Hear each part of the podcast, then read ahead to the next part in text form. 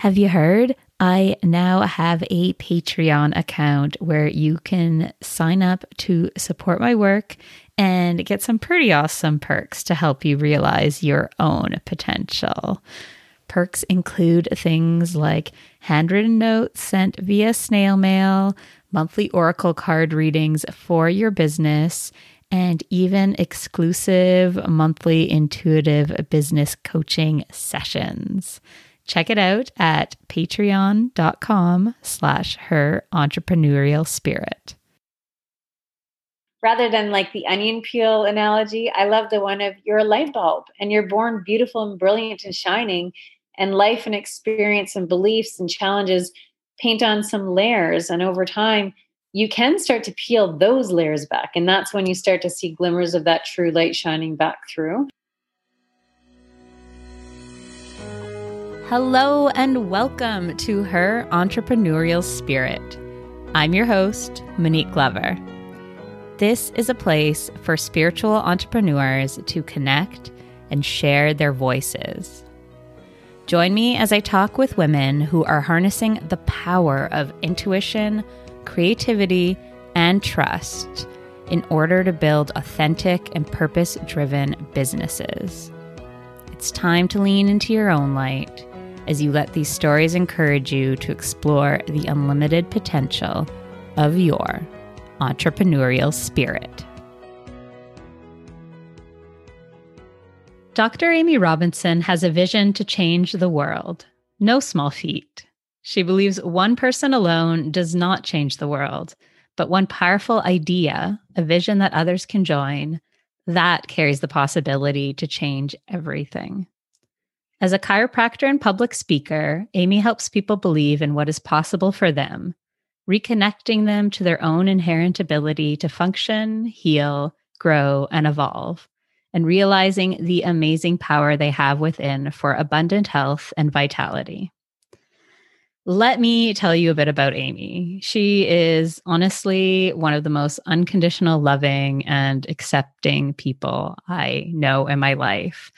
And I met her about six years ago when I first moved to Nova Scotia.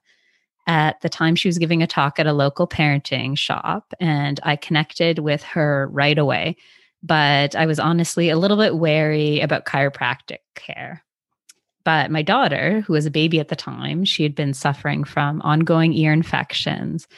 And I thought, what do I have to lose at this point? And as it turns out, nothing. But what I did gain was honestly life-changing for me.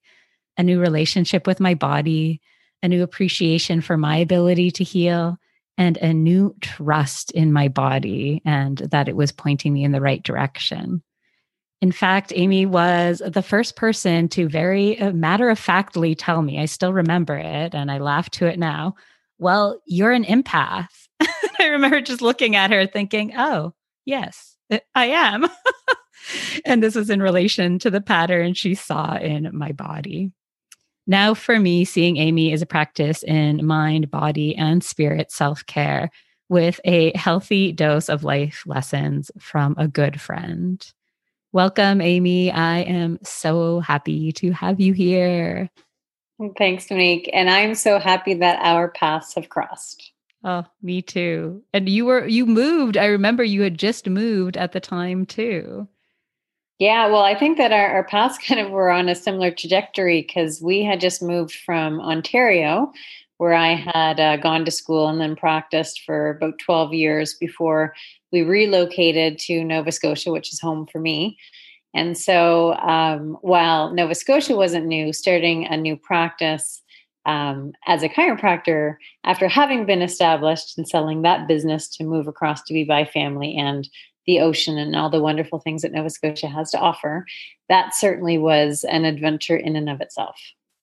Uh, I could just imagine. I mean, having having someone know what I was going through coming into a new area and having some of the family roots there, but just having to start from scratch. And you were starting a mortar and brick practice as well, too. I was kind of on mat leave-ish, as you know, there is no mat leave, quote unquotes here when you're an entrepreneur as a mom with new babies. Uh, but it's it, it's amazing to look back and see all the parallels that were going on at the time. Absolutely.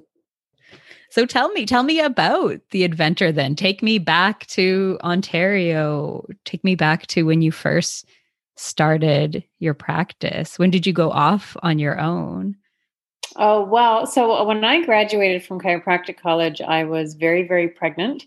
And although I always knew I wanted to have my own business and practice, because I really wanted to be able to find out and feel who was I. Um, but at the same time, I graduated, and in, in a very short period of time, I, I mean, I was newly a wife. I had been a student for, you know, eight years at a post-grad, and I was now a business owner and an entrepreneur and a mom to a newborn. And so it was like all these new roles all at once. And, and I will often describe myself as a recovering perfectionist, because I just thought I can do all of that and at one hundred fifty percent. So I was wrong.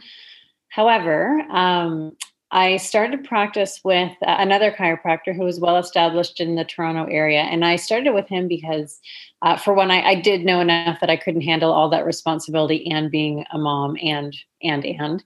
Um, and he also had a practice that was very heavily focused on seeing families, which was a big passion of mine and an area that I did a lot of extra training and courses in. And it met my own life stage. So, you know, just as I started getting going and, you know, we started talking about, you know, well, maybe we will have another baby, and started talking about timelines. Well, lo and behold, I was pregnant again. And so our daughter was born. And so, you know, my first three years of practice, I was severely sleep deprived because I was working, and it was fairly flexible and part-time when I set up my starting hours, literally around Ethan's breastfeeding schedule. So I'd go to work for three hours and come home, and Dean was able to take paternity. So we just arranged our life to make it work as best as we could. Um, and we didn't have family around. So that was just an extra little challenge. But uh, after Audra was born, and I will literally say, and, and because I'm a big journaler, I can actually verify this is true. She is a pretty black and white kiddo, has always been that way. And so she stopped breastfeeding with like no lead in. So she would have been about fourteen months at the time. And within a week, I was like, oh my gosh, I need to open my own practice.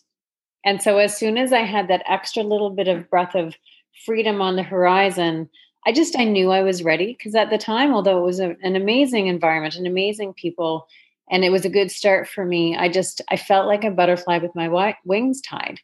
And so, you know, we had no money. We had less than no money. We had a, a ton of debt. And um, I just looked at my husband. I'm like, you know, I need to do this. And, and hats off to him. He just, he's all in. He's like, yeah, do it. I'm like, this is scary, really, really scary. So my, my first practice on my own, we opened in Ontario, and it was on a shoestring budget. And we poured heart and soul and everything we had into it.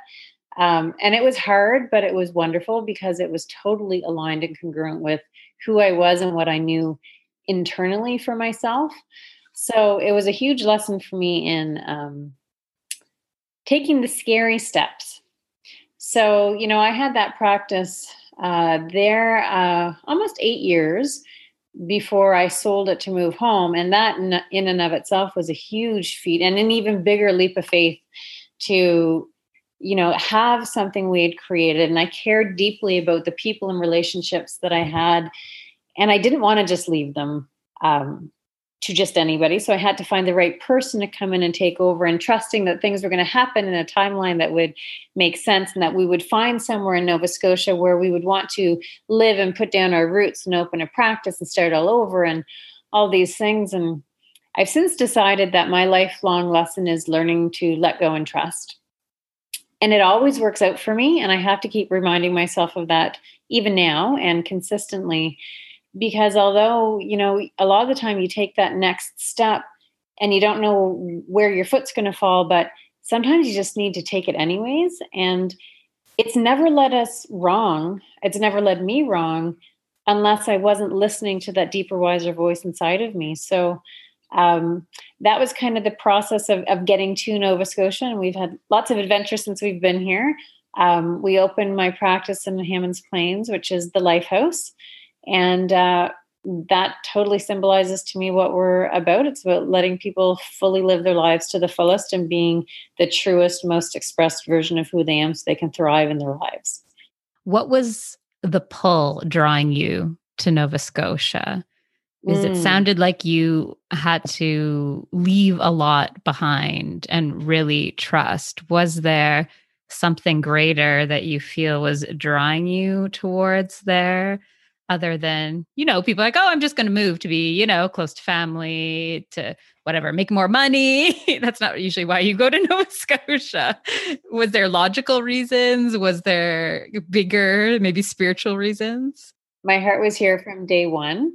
And, you know, I, I made a success of my practice. We had a very comfortable, nice life in Ontario. But there was a part of me that knew I mean, the plan was always going to end up back here, but we didn't know when, we didn't know when we could, we didn't know when was best for our kids, you know, um, but I always wondered, you know, if I've done pretty good here and I know that my heart is in Nova Scotia, I wonder what I can accomplish if I move home where I actually feel more complete. Um, and so I would say uh, having family here, and for me, that also was a whole bunch of young nieces and nephew. Um, there's only one of them who's old enough to remember a time before we lived here. Um, so as soon as my first niece was conceived, I was like, all right, we're, we're going to have to move home sooner rather than later, because the draw was then too strong. Mm. What does that incomplete feeling feel like for those that might not realize that that is what is missing in their lives? But there is something, you know, you have this knowing that you are not doing what you were supposed to do. What did that feel? Well, it was like a constant push. Um, I was always striving for something, but I couldn't my, put my finger on quite what it was. And it wasn't, I mean, in a business, in any setting, you could tie it to numbers like revenue or how busy you are, or, you know, there's different, you know, parameters, but it was like, it was a moving target that I couldn't quite put my, my, finger on. And I just, I knew that there was a ceiling on me that was self-imposed. Um, and no matter what I did, and I did a lot of work, I had amazing mentorship. I had um, coaches that I worked with, and there was just this ceiling that I knew was in there, and I knew it was coming from me, but I didn't know how to go through it. And and really what I think that ceiling is, is my own fear of stepping into the bigger, you know, version of maybe who I am. And that was hugely a piece in terms of um, moving home uh, to be where I, you know, t- to leave a practice um, with the amount of debt you come out of a lot of graduate programs with, um, like we were just starting to be able to breathe. So a lot of my friends and colleagues and family were very excited for us, but like, holy cow, what a lot of risk we were taking. So I think we scared a lot of people, much as they were all rooting for us. Um, but I knew that I knew that I knew that that ceiling would never be broken unless I was home where I was meant to be. Mm, what, what a leap of faith. And with young children too, to just uproot everything. Yeah.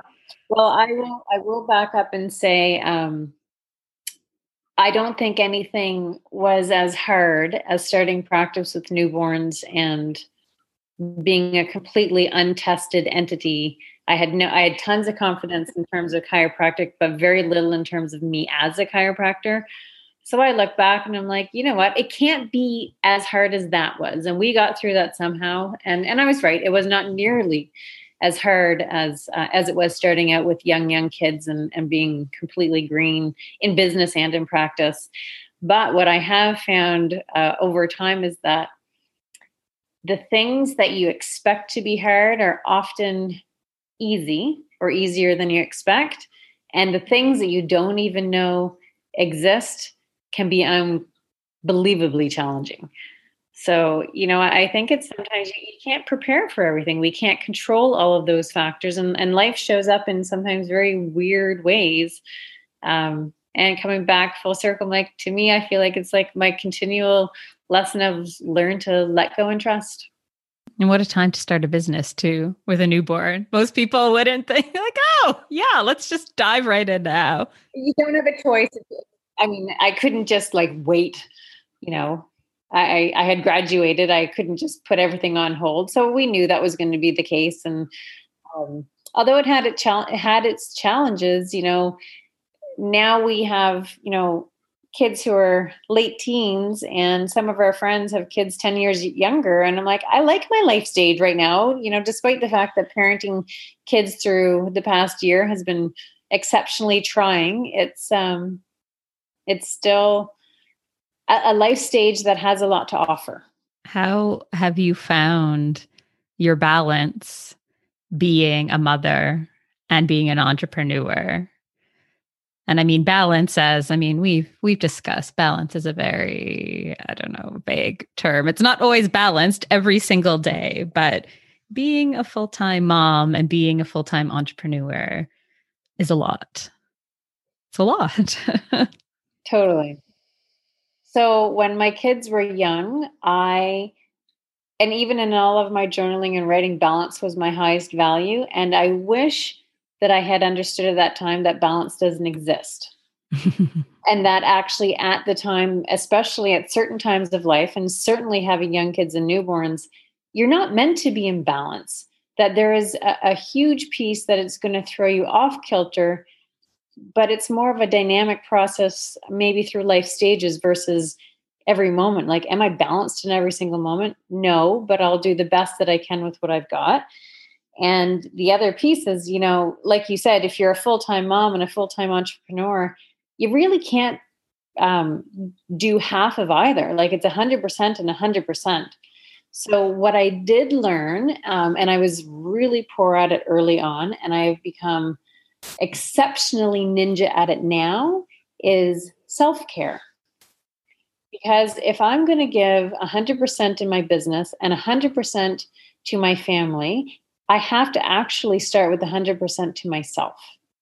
And that was the piece that I didn't get when I was younger. And um, I learned, I'd say trial by fire, how much I can get run down or burnt out mentally, physically, emotionally, spiritually, if I don't take the time and prioritize myself in that mix.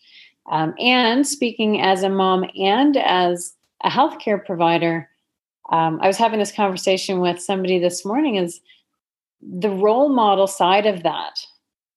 If you really want to be in integrity as often as possible, again, it's not a one and done. It is a constant dynamic, best you can kind of deal.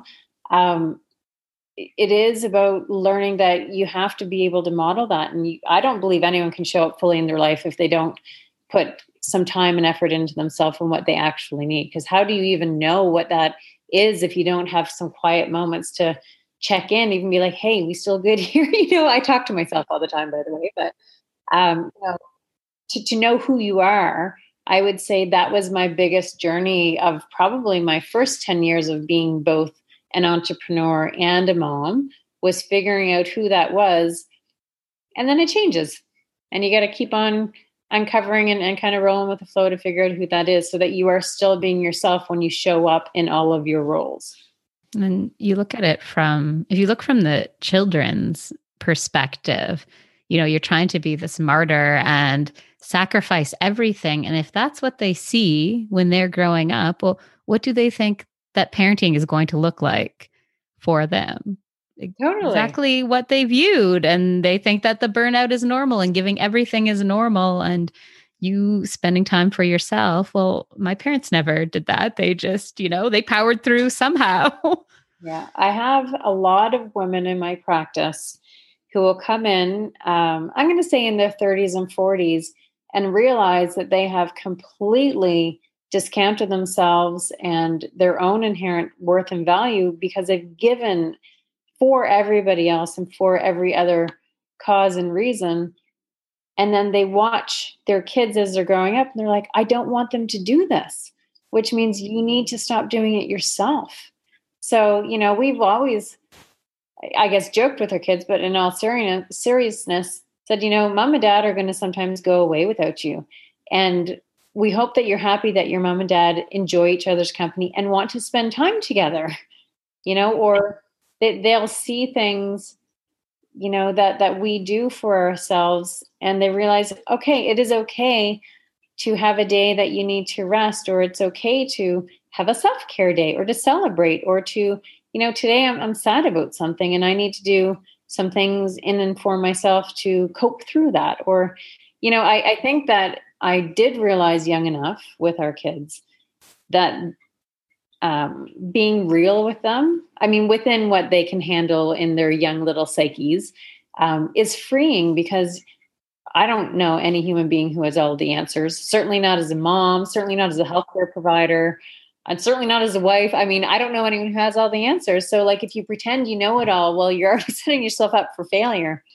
Um, so yeah, I'm, I'm a huge supporter of just being real and, and trying to let that be what guides you. I love that. And you're also showing them that just because you're grown up doesn't mean that you have this all knowing sense of what's going on in the world. In fact, sometimes I feel like it goes the other way around, that they know a lot more. And then you get to this age, you know, in your early twenties, when you're off on your own and you think, well, I thought I would have it together. You know, I thought I would move out and go to school and I would just know everything. And now I feel worse. Now I feel completely and utterly lost. Well, yeah. So I think that, you know, that's where it comes in as a benefit if we teach our kids that, you know, it is a lifelong journey to uncover all of the wonderful layers of who you are. So, you know, life puts some of those layers on us. And I believe our role is to keep peeling down till you get to that beautiful light that's shining from within. I, I think it was you, uh, maybe it wasn't you, but um, we were talking about how, rather than like the onion peel analogy, I love the one of you're a light bulb and you're born beautiful and brilliant and shining, and life and experience and beliefs and challenges paint on some layers. And over time, you can start to peel those layers back. And that's when you start to see glimmers of that true light shining back through. So I think that, you know, one of the things that I love the most is that when I meet people, I can see and sense that light in most people. Um, and I think that part of the reason I've been able to do that is because of the amount of work that I've done on myself over the years to realize that, oh, that light is also in me and I can shine that, and whoever it touches, it's good. I don't know what it always does, or, but you know, standing strong in who you are. And sometimes it's enough to just let your own light shine. That's where I'm going to leave that. Isn't it funny how we can more readily see that light in others, and it is so hard to see it in ourselves. We need those people in our lives that reflect it back at us. Like you said, you realize, oh, I have that in me too. Well, and then there's also the understanding that you can only recognize things in other human beings if you have them. Mm-hmm. And that goes for the good and the bad. If you know, you, you see somebody being a real jerk or impatient, we can get all judgy, but it might be like, you're seeing that because you also have those traits. So if you see the beauty and joy or playfulness or light or love in another human being, rather than be envious, like, oh, I wish I had that, recognize that you do. That's why you can see it. Um, and I, my personal belief is that there is way more of that in humanity than what a lot of us, I think, sometimes um, believe. And life is just nicer when you look for what's right and beautiful. And so I would say my experience, especially over the last six months or so, um, has been about seeing more of that in more and more people. And, and, and so it leads me to believe that there is way more good in the world. And that just makes some days less heavy. Mm.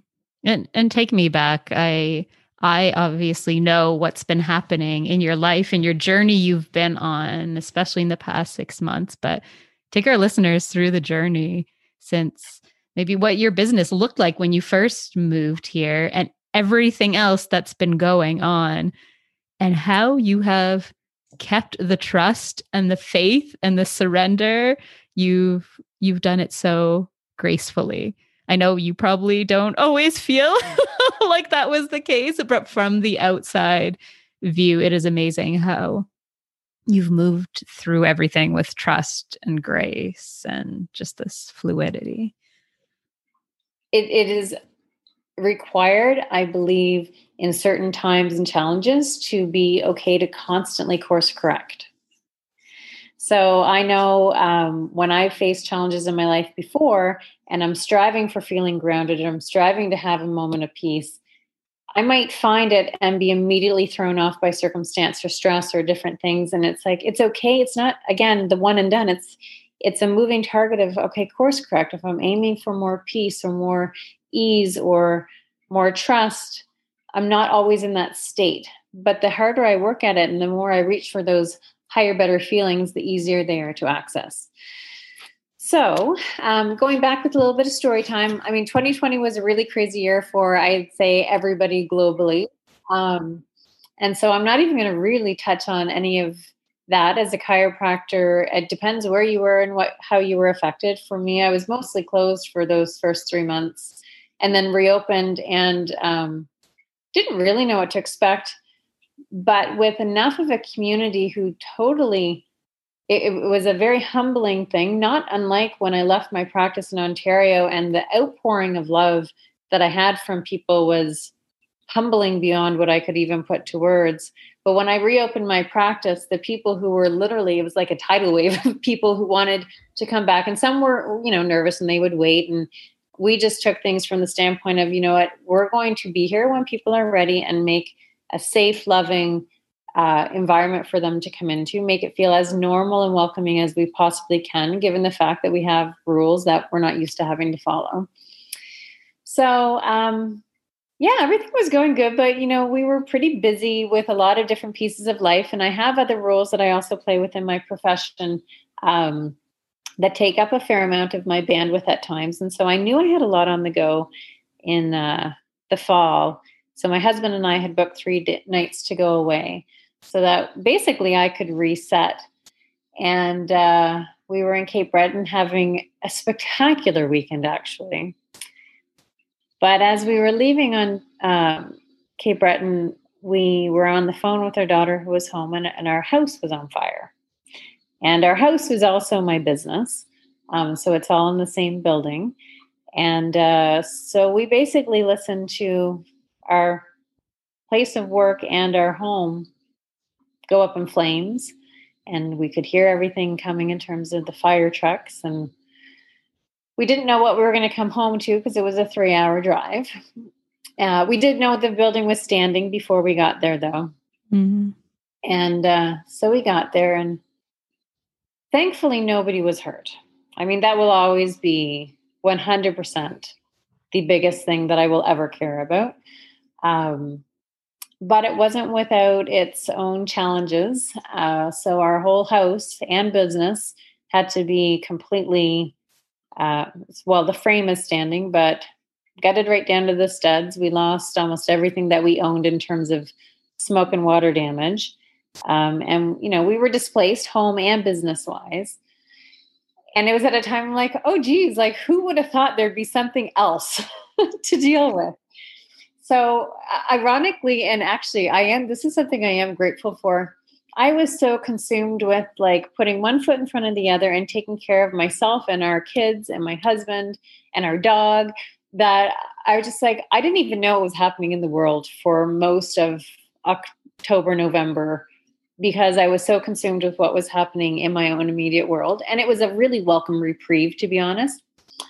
Um, however, I will say that the amount of synchronicity that was showing up in our life and the amount of beautiful signs of just people coming together to love and support was beyond anything I had ever even imagined. And it's really hard to be in a position of somebody who's used to being a care provider and a giver to need to be on the end to receive so much help and support. So um, one of those things, I mean, there's so many things and so many little and big things. I, I probably couldn't even go into them all, but I had uh, at least six offers within a day or two of, of friends or colleagues who were like, Amy, we got space. You need to be here. We got what you need. Um, the outpouring of anything from well, meals, people literally put food in front of me so that I would remember to eat. uh, cooked for us. You know, we were in a hotel for a couple weeks before insurance found us a place to stay. And and as a complete aside, please have good health, house insurance, please, because that has saved our life uh, quite literally in ways that um, I can't fathom this process without those in place. And it's, and it's taken a lot out of me. And we've, we've half joked again, but in all seriousness, we've, we've had a lot of challenges that we have dealt with as a, a couple and as a family uh, between, you know, losing loved ones or starting over, or, I mean, we've had so many things we've dealt with over the years that it's like flexing a muscle, and we've yeah. learned how to handle challenge and handle it together and how to grow together through it. Um, which is a huge, huge feat. So, um, so uh, we are currently in a, you know, pretty cozy little townhouse, and we're all together under one, one roof. We've added a kitten to our, our life. That just seemed like a wonderful thing to do at Christmas. Um, and one of my colleagues who's right up the road, I sent her a message, uh, you know, would you entertain the possibility of me coming in until my space is rebuilt? And we had no idea how long that was going to take. They had told us six to eight months, and it's probably going to be more like eight to twelve. And, you know, so, um, I don't know how many months it is now, four months, six months. I don't even know. Maybe five months ago was the fire. Me and time don't have a really fluid relationship right now. But, uh, yeah, so I had a colleague who immediately was like, whatever you need. So storage of our stuff, enough space to house me and my team. So my staff didn't lose their jobs, my massage therapists and, and the lady who does body talk in my practice, like there was a, a roof waiting for us. I mean, I cannot imagine anything more perfect. It was eight hundred meters away from my practice um, with a very aligned group of people. I mean, the, the friendships that are going to come out of this and, and the alliances or collaboration, even professionally, I, will far outlast the amount of time that we're living there under their roof. So, I mean, it's it's not ideal. It's not my place. It's not the Life House, but it still has the connection and the value and the vibe and the purpose. It hasn't changed. So, um, yeah, I, I, I thank you for saying I've gone through this with grace. I have aimed for that as often as possible. I have been more withdrawn. I am very aware of, because I can I can give to a certain amount, but I can't give to my normal capacity because there's so much that I still need to give back to myself. Um, you know, coming back to the idea of bandwidth, I'm like, there are so many tabs open in this brain of mine between practice, life, teenagers. I mean, managing high school right now through um, all the different changes.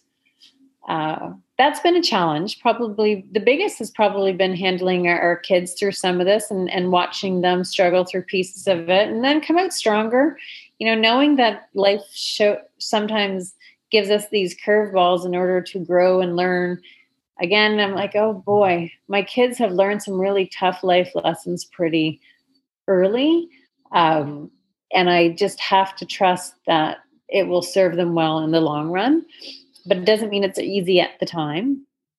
But you're so aware of it, though. Not you're not just rushing back and trying to fill that capacity, that you know which tabs are open and you know which ones are of your highest priority, and you know not to max yourself out. And if that means being withdrawn and taking care of those top priority tabs, then that's what you're going to do, because how easy is it to just go back at full speed and do everything that you feel might be expected of you, or just to drown in the busyness and not deal with the emotions? one hundred percent. And I have found that um, learning to ask for help is even harder than just accepting help. And how- yeah. yeah, preaching to the choir. I know exactly how that feels. Yes, yes. Oh, yeah. Um, but sometimes, you know, you're put in a situation, you have no choice but to ask for help. Um, or you try to take it on and then you're crashing. So, you know, my, my staff, my uh, Angie and Kirsten have been absolute godsends for me, thank goodness. Um, and like friends and family, my gym community washed all of the stuff for my practice. Like, I mean, people took laundry for us. I mean, the ways that we were helped, I, I do have it actually. I, I journaled it. I kept a track of stuff. Um, then I'm like, you know what?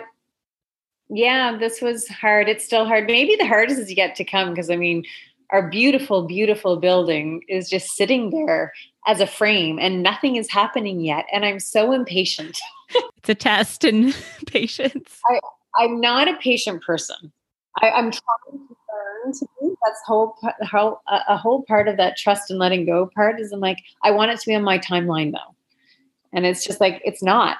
So the, I mean, the challenge of, I think of it like a pervasive theme right now of uncertainty, lack of control, and learning to let go and trust anyways is in every area of my life right now. Like that's with my kids, that's with like what's happening in the world around us. That's, you know, with our building being rebuilt. I mean, it, it really is, you know, life can be uncertain, but I do have to trust that, you know, most people have our absolute best interest at heart and they're working and conspiring to do the right thing and, and bring us back into our home and letting our businesses flourish and, and, you know, all of those things that we all want. So I have learned I'm no good when I let myself sink into fear and negativity. And what I have to do as often as possible, and sometimes I'm better than others, is reach for, okay, what makes me feel hopeful? What would I like to see? You know, I play games like, wouldn't it be amazing if? Or, and I'm like, you know what? If I could get on a plane tomorrow and go visit my mother-in-law and that would make my heart burst with joy. Well, I don't expect it's probably going to be happening tomorrow, but even the thought of that makes me more uplifted. So I am better when I put my time and energy into those things. And so my self-care game after our fire went from good to like A, A, A plus. And that's the only thing that has let me be able to handle it well most of the days. And tell me, what does that look like for you? What does that self-care look like for you? Because I think a lot of the times we have this, I don't know, glamorized version of what self-care should look like. And a lot of times self-care can be hard, much needed. Self-care takes a lot uh-huh. of freaking work. I'm sorry, Monique. I keep wanting to swear, and I've never really been a swearer. It's all coming out. All of the emotions are coming out. Yeah, something, you know, after you turn forty, I don't know. I swear way more anyway. But it's not all bubble bath. It's not all like candlelit bubble baths, right? It's like, that's it. No. No, no. I mean, honestly, and this is something I did learn very, very early on. And before I even graduated as a chiropractor, I worked with a mentor who basically said, you know, if you really want to help people, you have to do the healing work on yourself. And healing work on ourselves is not just physical. I mean, that's the easiest healing work. Um, it's the emotional stuff. It's the subconscious stuff. It's the, you know, spiritual stuff. It's all those self-talk and ugly pieces that we would like to hide, but they need to be brought to the light and actually shone on, I believe, and forgiven and addressed. And I mean, all those things. So I have absolutely had times that I have felt like a total failure. Um, and times in recent times, I've felt like a failure as a parent or just as a human being. And I'm like, you know what? That is what I feel in this moment. But what's the evidence to the contrary? Mm. And when I start reflecting on that, I'm like, there is so much evidence to the contrary, you know, when you're in your deepest, darkest, ugliest places. Um, and I can only share this openly because I know everybody has those places, because after seventeen years of being in practice and having a lot of relationships, I'm like, everybody has their stuff. Mm-hmm. Nobody has it all sorted out. Nobody. And, you know, I think over time and doing work, you have less of that stuff, but it's never gone. So uh, going back to the self-care piece, I am, um, I think of it, I guess, like a bit of a pyramid. And at the base of my pyramid is sleep. So um, a joke amongst, you know, even my nieces and nephews who are all still elementary age, they're like, nobody goes to bed at the cottage early except Auntie Amy. So I'm like, I'm I'm in bed at ten. So I pretty much go with the sun a lot of the time. So it might be closer to nine in the winter. Um, so sleep, I prioritize as much as, as possible. Um, I will nap if I'm not sleeping well, because sometimes with stress, sleep just evades me. I'll fall asleep, but I'll wake, or it's restless or whatever. Um, exercise is a huge part for me, but the basis of that for me is actually every day getting out hiking with my dog. So I need to be in nature. It is my biggest reset. So either, you know, if I want to go for a drive, I'll go to the ocean or the water. Um, but really hiking in the woods with my dog would be a huge piece for me. I talk to myself. I think I'm in silence. I cry. I You like I, I do anything and everything. I'm that weird lady walking in the woods. Talking to herself. Talking and crying to herself. It's normal, guys. It's all part of self-care. Yeah, so I'm not doing much public speaking right now simply because there's not a lot of avenues for it. But I would prep all my talks when I'd be walking or driving, and I, I would look like that really weird and wacky person. But um, so those would be like my foundation. Um, and then uh, good food is a big piece. I think that most people, myself included, are very much inclined towards o- emotional eating. And so in the very least, I make sure that if I'm going to eat and nourish my body, that I'm going to put good food in as often as possible. So when I do start to deviate a little bit too much, um, that's when I'll usually do some sort of a cleanse or a reset, which I did more recently. And it really was a really good I think of things like that, not as just about food or things like that. It's about, you know what, I need a reset, and I am worth giving my body a chance to replenish itself better. So for me, anytime I've done anything like a cleanse, um, it, it's a very healing, but, but deep healing work. Um, but then the other piece is that I, I go to the gym. I go three to four times a week. It's something that makes me feel strong and capable. If I go in on a day and I'm tired, I don't push it. I, I give myself permission to take it easy. Um, I get massages. I see my own chiropractor at least once a week, um, sometimes twice at really high times of stress. Sometimes it's three times. I, I actually have about three chiropractors that I see. um, I get massages. I use Body Talk, which helps with a lot of the emotional stresses and subconscious stuff. So that's been instrumental for me over the years. Um, I also, so one of the things that I added in actually after the fire is, you know, like I need something that actually made me feel beautiful and pampered. So I got a membership at Spa Chappelle, which um, every four weeks I can go in for services. I get a sauna there every week. I actually have one later today.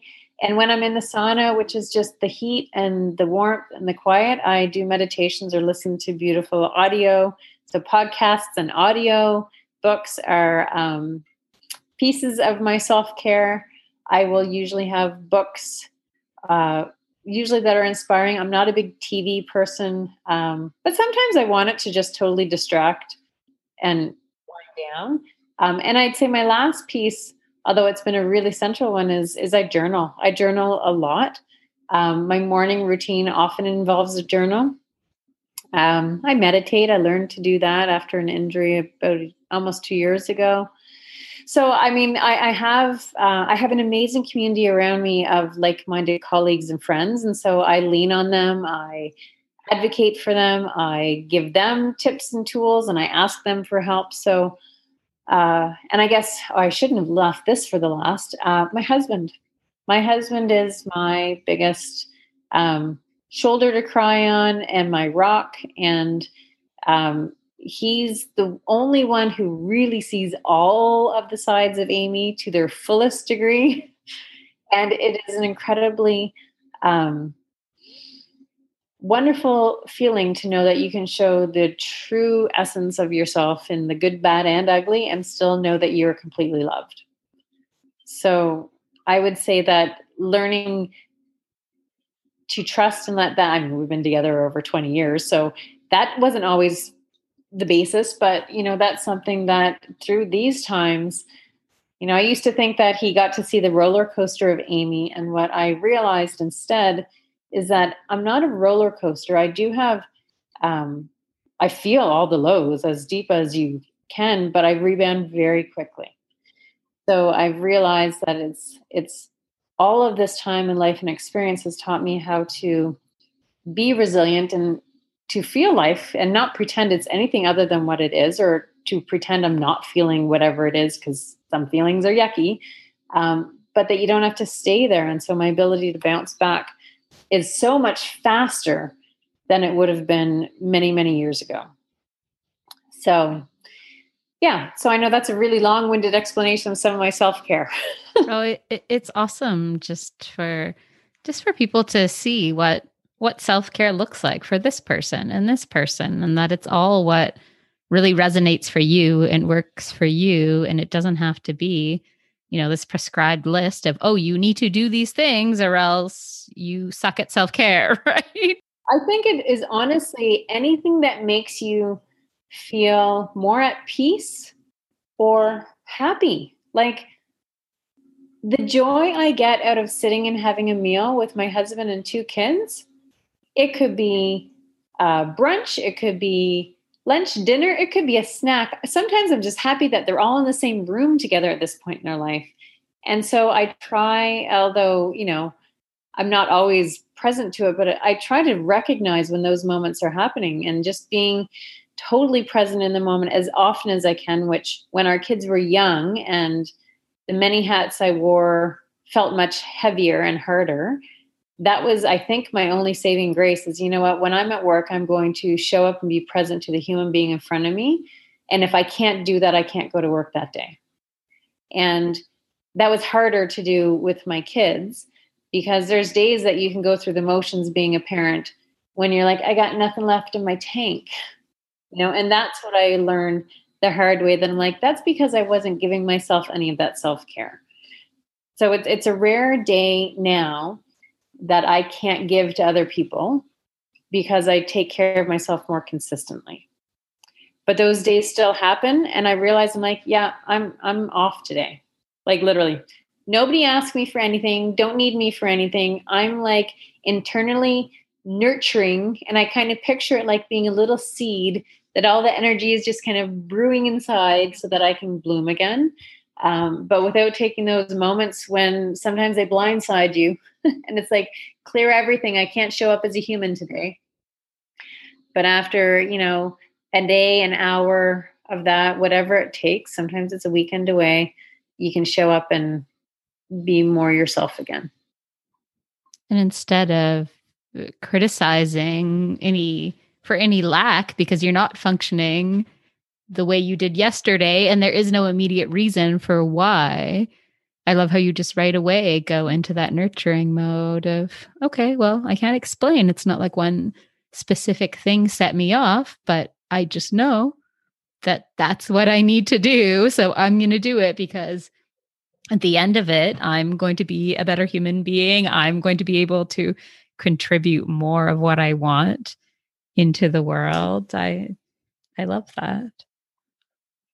Well, I think that, you know, a lot of the time we are so used to seeing all the, you know, outcomes, almost like the leaves of a tree being all the, the work that is then visible to the world. But most of the time we need to nurture the roots. And so, you know, we get judged for that, or we judge ourselves for it. But the truth is, without those roots, those leaves are not going to get the nutrients, or you won't have a strong support for everything that you want to put out into the world. So um, I, I think that we need to flip it on its head. I, I believe that the results will come, but we will be more authentically ourselves if we figure out, first off, who are we and how do we want to show up in the world, and, and our businesses, how do our businesses support that? I mean, there's nothing better to me than finding another business or entrepreneur who is, is, is aligned with who they are and what they bring to the world. And that's when I'm like, you're somebody I want to work with. And that could be somebody who cleans houses. That could be somebody who does design work. I mean, it doesn't matter what the background is. It's like those people who are coming from a place of being aligned within themselves and then bringing that to the table, that is incredibly attractive and something that I want to have in my life. I think it's so good for other entrepreneurs to hear that, because we can be so focused on all the analytics and the marketing techniques and all these things that we have to do, that we should do, all this, all this fear that if you don't do these things, you are not a good enough entrepreneur or business owner, or no one's going to see you, when you get it reflected back to you like you just did. That's not, that's not the importance. It's that connection. It's you putting your authentic self out there, not hiding behind all these processes that connects you to these people that you are going to work with. And how many times do we doubt that we shouldn't put ourselves out there, or that it's scary, or we don't want to show the world that side of us, that we need to be picture perfect, that we show the leaves. I love that metaphor because I think, oh, isn't our society structured around just showing the leaves of the pretty tree, right? Oh. But nothing of all the stuff that's going on underneath. And I think we're shifting to that, but I hope yeah. so. So, and it's not to negate the fact that those action steps, like you said, like talking about businesses, they need to happen. You need to have systems and procedures and, and ways of reaching people or marketing. But if you only do that, you're missing the biggest piece, which is who you are first. So um, the same mentor that I worked with before I was a student also was my foundational prince, principle is that who you are as a person precedes who you are as a chiropractor. And so that's what led me to focus on that first, which, you know, other people might grow businesses faster, but I can tell you they didn't grow a business that was more aligned with who they are, because some of them didn't know who they were. And as soon as you do that work and you figure that out, then the actions that you take will be more congruent to what you actually want to give to the world, which makes everything just easier. I mean, it's still work. Gosh, being an entrepreneur and having a business, it's got pieces that I love and pieces that I don't. But, you know, at least when you can really intentionally create who you want to be and how you want to bring that to the world and, and what that service is to the world, and you tie those all together and you don't negate any of those steps. It's the whole piece, um, the whole kit and caboodle. Yeah. And like you said, you still, at the end of the day, you still have to take action. You can't, you can't just sit here and think it all into being either. You, you need to take those scary steps, and you need to, you need to push, you need to do yeah. the things that are in the unknown. So some of like the things that um, I would wrap up my thoughts on this that I have learned from hugely. One is, as a recovering perfectionist, I have to be okay with putting things out into the world that are finished but not perfect. And I also have figured out, and this is, I guess, related to my sense of impatience, I am best when I am slow and steady. So if I'm overwhelmed or tired, sometimes the um, sense might be that I'm going to just stop.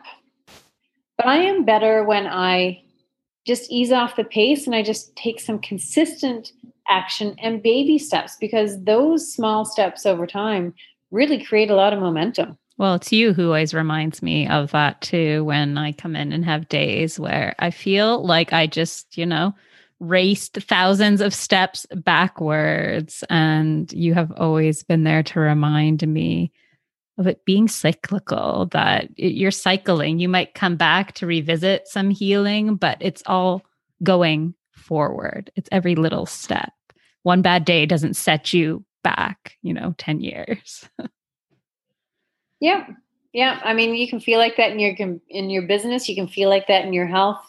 Uh, but if you've been taking consistent action over time, it isn't a straight road up. No. Like, I've never met anyone who has that in their health, their life, their finances, their business. I mean, that, that whole picture I'm sure you've seen online before of like, it's all this wavy, convoluted yes. thing. It's like entrepreneurs. I think it can be less convoluted if people do their own self-work. That's the whole point that I hope people take out of this.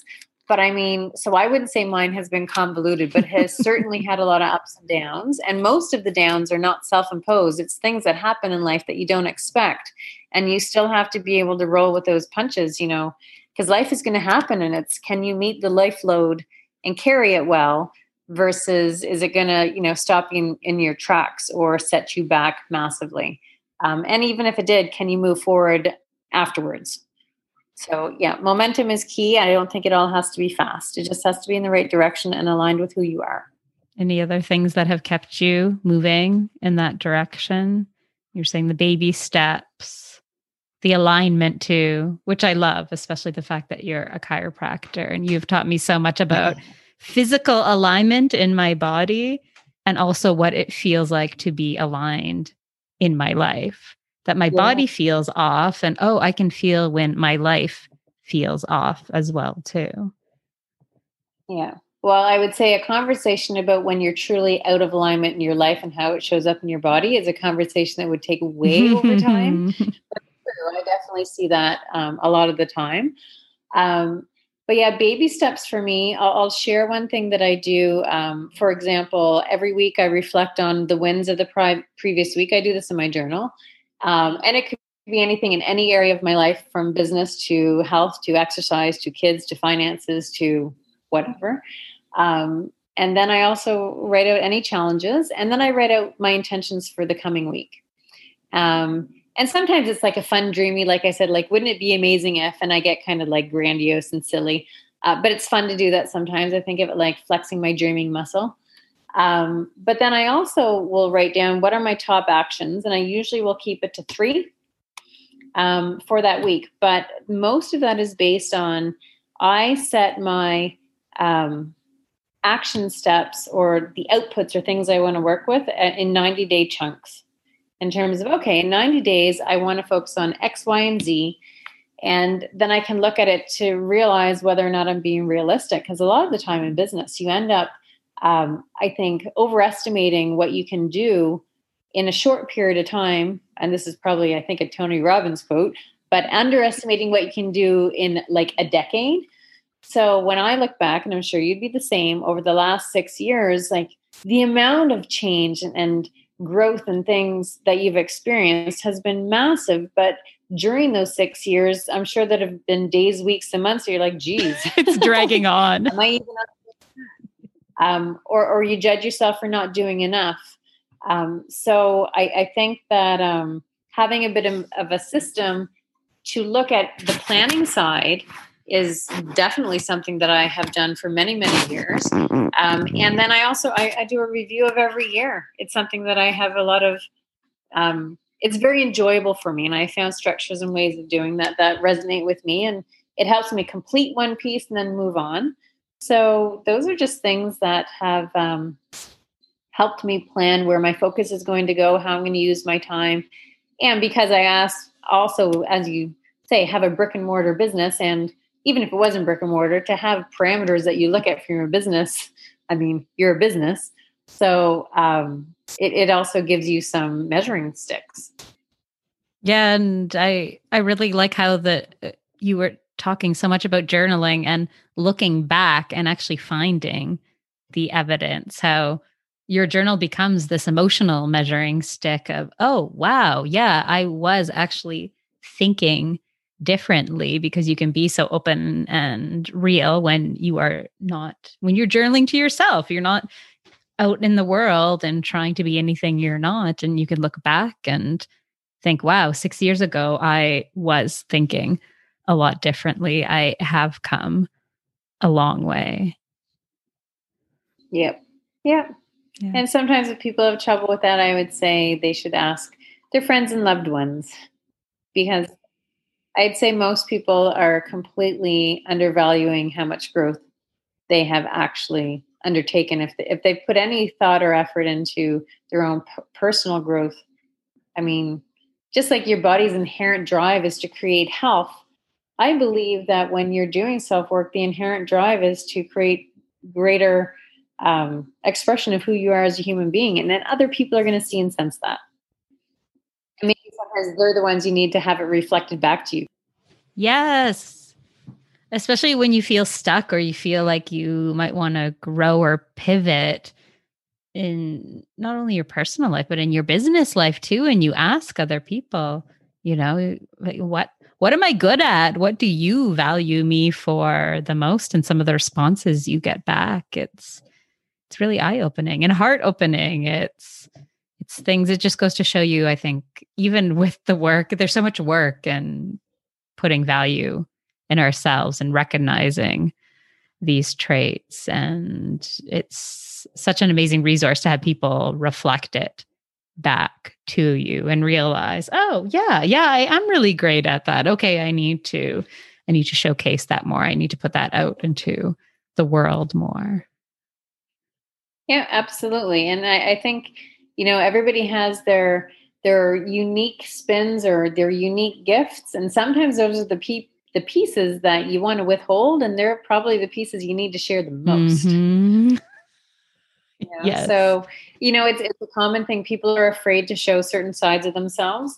Um, but sometimes it's those pieces that you hesitate on, you know, like, because I, I don't write as much now, but sometimes there are things that I'm like, oh, I don't know if I want to put that out there. And it's anytime I have that thought, which is coming from fear on something that was written in inspiration. If I put that out there, the feedback I get from those pieces and those pieces only are way more than anything else that I write, mm-hmm. because people are like, that is resonating with me. That's what I needed to hear. And it's just like, oh, thank you, universe, for showing me that I was afraid to share that, but that it was needed somehow, even if it's for one person. But I, I would say I've been around enough people that like there are common themes that go through people, you know, about not being good enough or not being worthy or feeling like an imposter, or, you know, there's so many things um, that are so common to so many people. By opening that one little door in yourself and showing it to someone else, it, it has the potential to open that up in them and influence. It's like brings us back round circle to the beginning about talking about your definition of changing the world, and that it doesn't take one person. It takes all these people. And if you can help turn that light switch up higher on one person and they pass it forward and do it to the next, that, oh my goodness, how incredibly powerful is that? So uh, my vision for that is that, you know, one person standing, shining, beaming their light, it lights up whatever their sphere of influence is, but then there's other people and that light picks up. And I picture it like if you're like screenshot of the earth and you can see these little pinpricks of light starting, and then it's like this wave that lights up everything. So that's how I see humanity. And I think that when it comes to businesses and relationships, that recognizing that greatness is in each of us and then collaborating to bring it out to the world is what is going to make this world and the world that I envision exist in its truest form, um, somewhat now, but also in future and future generations. Like, I think that that light is what it's all about. Thank you for tuning in and sharing this very special space with me. If you loved what you just listened to, don't forget to subscribe so you don't miss an episode. And I would be so grateful if you left a comment, a rating, and shared with anyone that you feel called to. Sending you so much love and light. Until next time, take care, lovelies.